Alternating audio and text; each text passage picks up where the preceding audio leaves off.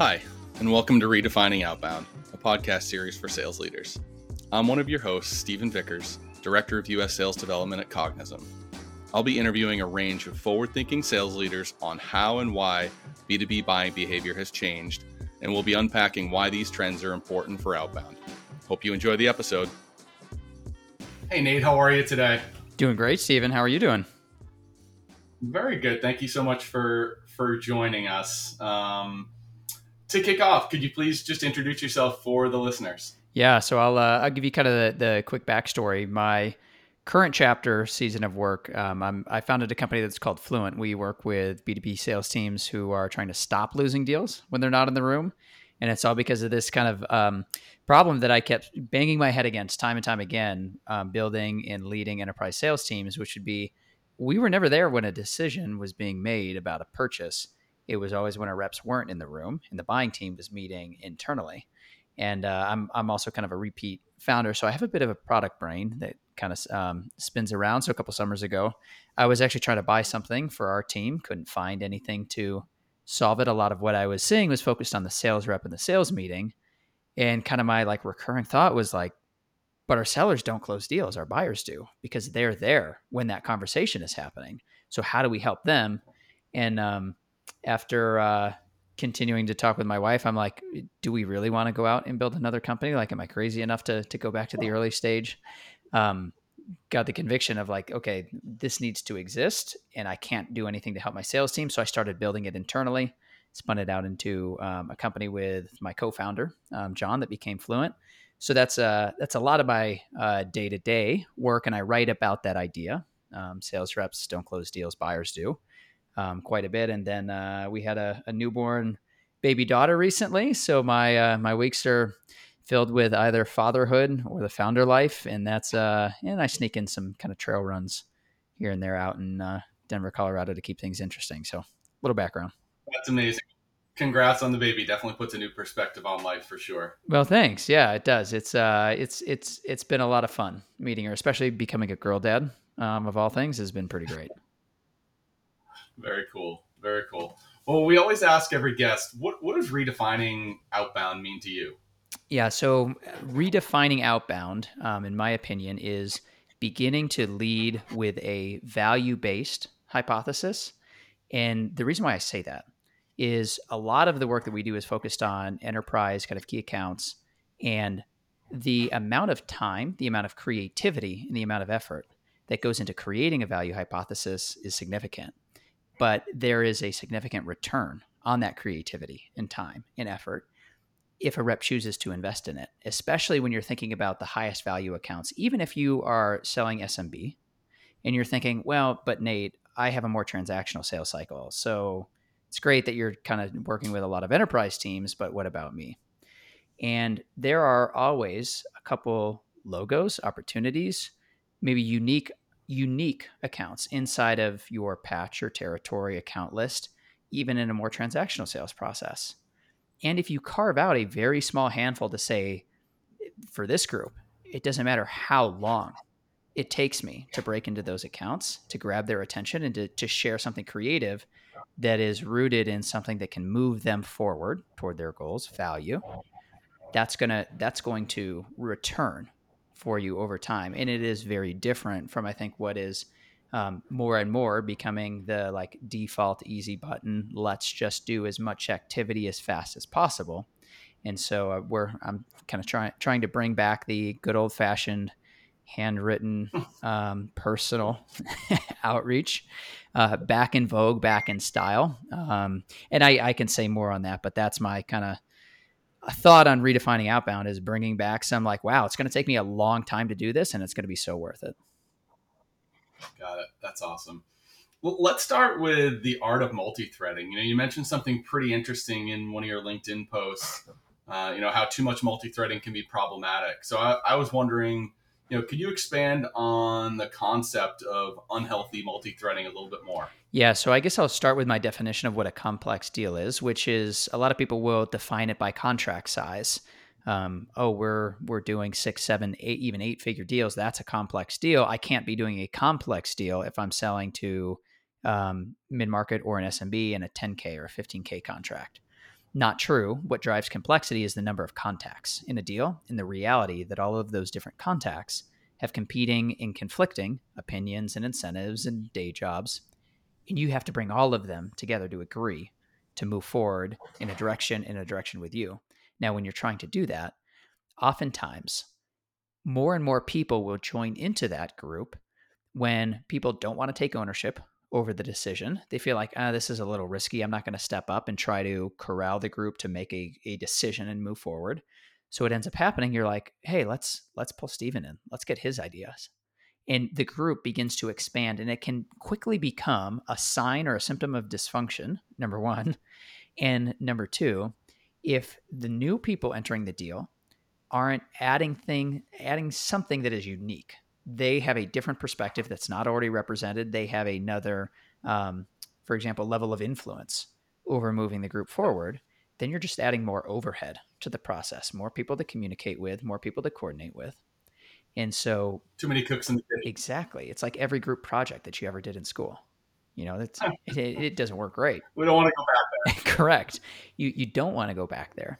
So, what you need to do instead is try to control the sprawl that is very natural within a buying group, contain it to just the minimum viable committee, just enough influence and reach in order to get a decision done. And along the way, make sure that you are having a a, number of one-on-one conversations. This is one other piece that I'll kind of um, uh, wrap with, and we can unpack further. Is people think multi-threading means more and more group conversations, group email chains. How many people am I communicating with? And better is to have multiple single one on one conversations because oftentimes people will not say to a group in front of others what they are thinking. But in a one on one setting, it's much easier to open up, be a little bit more transparent, and get kind of the full story of what they're thinking about. So have multiple threads, but they don't all have to be on the exact same thread. That's great. I like that. You also mentioned how teams should focus on curating a, a, minimally viable committee. Does this work for enterprise too? Oh, yeah, most definitely. And I would say it's absolutely needed um, in enterprise, where by default, like every deal that you work on is dead. It starts off dead um, because the amount of deal momentum that you need to build in order to change the direction of a company as large as an enterprise is incredible. And so part of how you build that momentum is you work with high influence contacts, people with the track record and the internal social cap capital and reputation that can get other people to say, "Okay, yeah, let's let's do this." So it's very important inside of the enterprise that you not only have one but multiple high influence contacts from different types of roles. So you may be, and it's more common to be, working across multiple different business units inside of an enterprise, each with their own P&L, their own set of metrics, and you have to bring them all together to say, "Hey, we're going to do this." So you can you can get away with it in less complex deals, meaning less types of contacts and buying roles and so on. But you, you can't you can't fake it. You need the the minimum viable committee inside enterprise. Uh, I like that. Uh, one of the core ways that sellers can work effectively with champions and the rest of a buying committee comes down to the idea of just really providing effective, thoughtful content. In another one of your your LinkedIn posts, you mentioned writing in two ways: the pyramid versus the the brick wall. I, I think that's very interesting, and was wondering if you could unpack that a little bit more for the listeners. Yeah, so it's a it's a simple principle for writing well in sales, and it goes back to this idea that we started with earlier, which is the reality that us as sellers were not in the room when a buying decision is being made. So the question is, how do we control our message when the buying team is meeting internally? We're not there, so that we can shape how that conversation goes down. The content that you create, your writing, can travel into and be a part of that conversation. So that's why you need to think about frameworks for writing well. And this idea of writing pyramid style is a great place to start it's very natural most times when they go uh, when a seller will go to write out a storyline a business case a deck an email whatever it is they'll start with where the journey started. We met this person they told us this we learned you know this and that led us to conclude that. And if you just flip that upside down and you lead with the point, hey, we came to this conclusion based on these points we learned in these conversations, which were backed up and supported by this. If you think about the shape of a pyramid, now a lot of people are going to be, you know, listening to this versus watching this, but I have my hands in kind of a bit of a triangle. Like a pyramid, the point is all the way up top. And so you put the bottom line up front. BLUF is another kind of way to say the same thing. You put the bottom line up front, you write pyramid style, put the point there. Don't hit people with a brick wall of text that leads them through the full process to try to get to or pick out the point of it all. I like that. I like that. If if we're talking about software purchases specifically, it's it's fair to say that not a lot of stakeholders are taught how to buy it.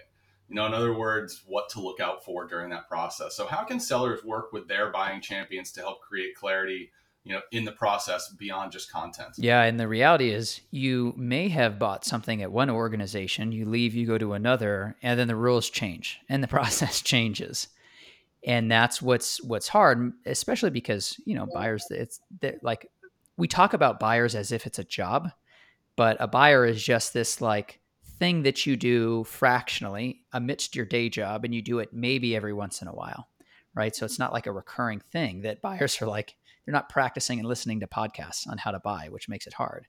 So, as a seller, one of the practices that I would encourage is once you've be, begun to answer the question of, like, well, why would we do anything? And why would we do that with you? And you have somebody who's like, okay, let's talk about how to do this. Like, how do we run the rest of the buying process? I would start to build out a series of steps goes by a lot of names mutual action plan mutual success plan joint engagement plan you know pick your acronym of choice but the basic idea is you are looking at past customers who have bought and rolled out successfully your product you figure out what are the common steps. And you can send an email by the way to these folks after they've bought to say hey you were doing a whole lot of work behind the scenes no doubt outside of what i saw. And it would be interesting to compare notes on how i think you evaluated and rolled out our software versus how that actually went down.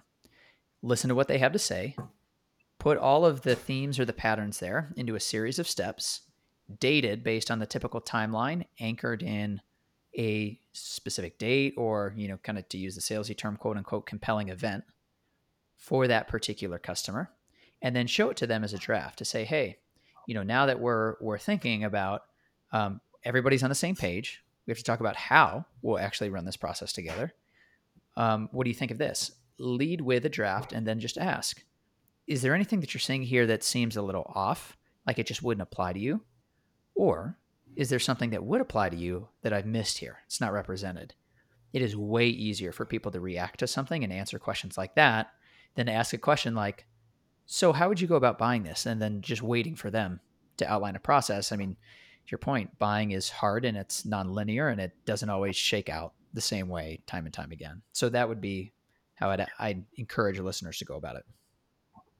Yeah, and in one of your LinkedIn posts, you spoke about anticipating questions key stakeholders like you know CFOs are are likely to ask champions when the sellers aren't in the room. So yeah, that's right. And you're, I'd say, if if you're not asking the hard questions, even the uncomfortable questions inside of your sales meetings, then you're doing your champion a disservice because it's not a matter of if they end up getting those questions, they will.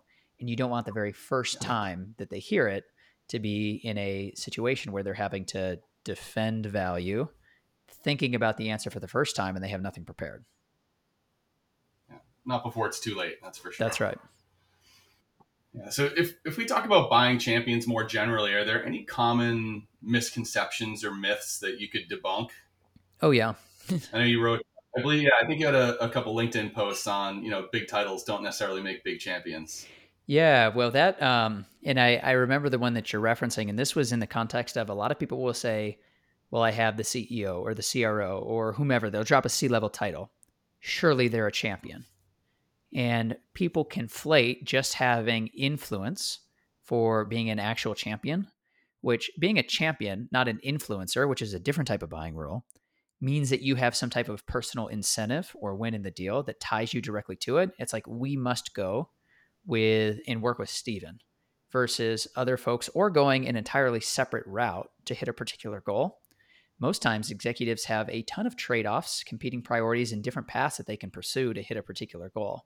Number one. Number two, they're often not going to be doing the day to day work of organizing and building consensus across the rest of the buying team. They're going to delegate that to somebody else and they can make an internal referral to you. So, a good champion, and here's kind of another um, myth, is somebody who is consistently showing evidence of making progress, progressing the deal internally, not just somebody with the potential to be a champion. So it's always behavior based. There are specific proof points to say, hey, we said we needed to get data from the FP&A team to finish building out part of our case. Were they able to actually get time, get the data, put it into the joint business case that we've been working on? you know, yes or no. They either didn't follow through or they tried to follow through, but they didn't have enough influence to actually get the data. Both would be signs that, hey, who we thought could be a champion actually isn't because we don't have the evidence of it.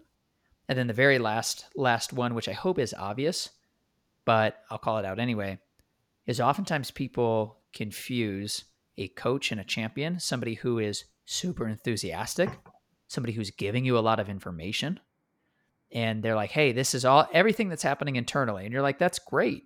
And it's easy to think those people are champions, but again, it goes back to this idea: are they actually able to shape and change the internal conversation?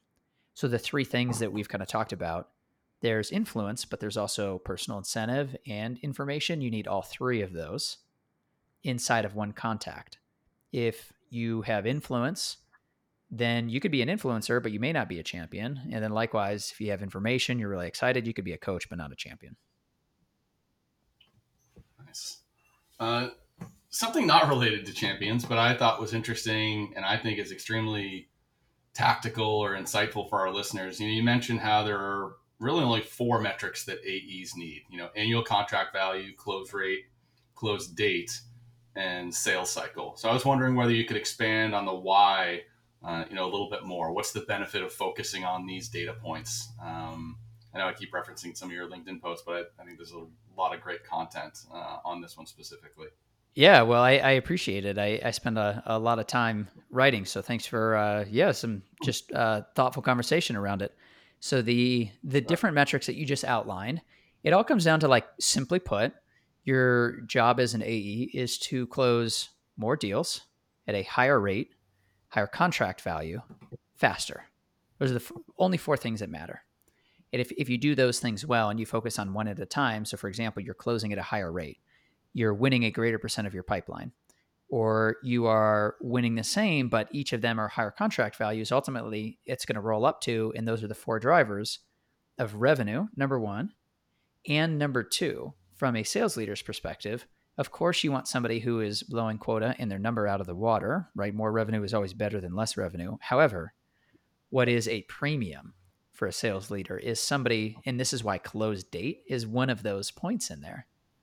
Somebody who can say, look, this deal is going to close on this day, and it actually does without slipping. That is a gift to a sales leader because then when they go to let's say it's a director or a VP, they go to the SVP or they go to the CRO, and then the CRO goes to the board and says, "Hey, this is what's coming in when." They need to be able to hit that. It breeds trust and confidence that when Stephen says this is coming in in this date, I can bank on that. It will come in. So if you ask forecast accuracy is so important. It is. It is. And that's why it's it's it's funny a lot of um, AEs kind of miss this fact. Most sales leaders would rather hire somebody who is doing 20% less revenue but hits exactly right every single time because they're reliable than somebody who's kind of up and down and who knows when they might have a big quarter or you know totally fall off. Yeah predictability is so important as a sales leader. I've seen that throughout my career where you see more people losing their jobs because of lack of understanding their business and, and knowing you know what's coming in and when rather like you said the roller coaster of I might have a good quarter, might have a bad quarter. I'd rather be even throughout and, and consistently know what's coming in and when it's coming in. That's right. That's right. Great. So to to finish off, Nate, how would you advise sellers to work with your champions, you know, over the rest of 2023 and into 2024? So one of the the most important things that you can be doing with your champions is thinking about their internal message. when they're with the rest of the buying committee, when they're going to talk to finance, what are they going to say? What are the words that they're using? In how can you be certain, number one, that it'll, it'll resonate, and number two, that it will actually come out in the way that you both hope. And the way to do that is by scripting their message, by creating a thoughtful, you could call it business case, executive summary, written content, something that they can reference, share around, and use to guide those internal conversations. Because at the end of the day, they're putting their reputation, their track record that they've built carefully, probably over a, a fair amount of time with that team, and a team that they will continue to work with long after the deal wraps up. And by the way, even if it doesn't close, but they went ahead and, and put it all on the line for you, are they going to do that with a message that's engaging, that's thoughtful? Um, that's the number one job of a seller, and it's the it's the shift toward what we talk about as buyer enablement. Your job as a seller is simply put to enable your buyers. They'll close the deal during that internal conversation, but you have to put them in a position to do that to enable them. Love it. Well, awesome. I, I really appreciate your time today, Nate. Uh, it was great speaking with you, learning uh, a little bit more uh, on redefining outbound. So thanks so much for the time. Thanks again for having me.